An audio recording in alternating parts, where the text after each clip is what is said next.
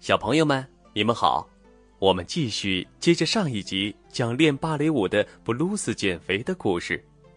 当莫莉跳舞的时候，他和他的朋友雷西说起布鲁斯。雷西，我真的很担心布鲁斯。莫莉说，他说话听起来真的是很担心。是啊，你知道是什么时候开始的吗？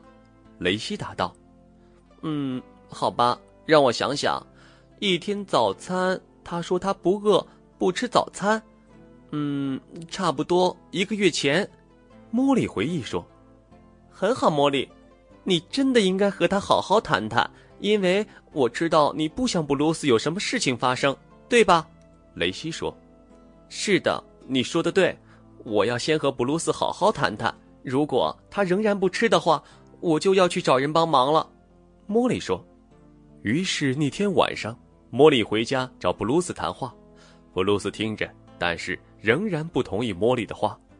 那一晚，莫莉都在寻找帮助布鲁斯的方法，他找不到帮助他的方法，但是他决定找别人来帮他。布鲁斯的舞蹈演出还有一个星期不到的时间，所以做好这件事只有很短的几天，他需要帮助。茉莉和别人约好出去旅行都没有去，直到两个星期后他才去。愿意帮助布鲁斯的人告诉茉莉，一切都会好的，但是要尽快带他来。整个星期鼓励他吃更多的东西。茉莉尽最大的努力来帮助布鲁斯，但是布鲁斯就是不听。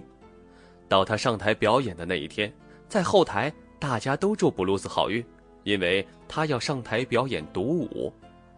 音乐开始响起，那是一段柔美平和的歌曲。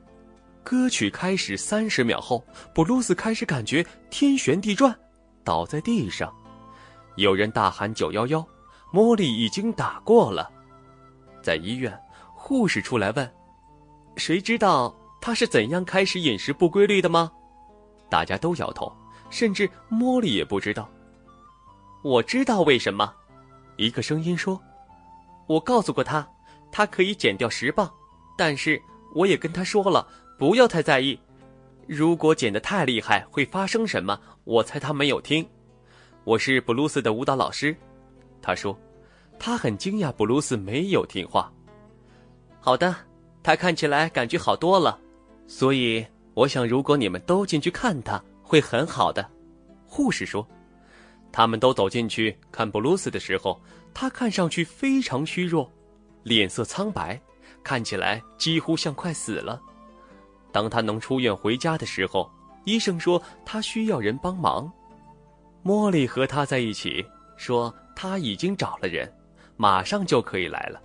于是他们送他回家。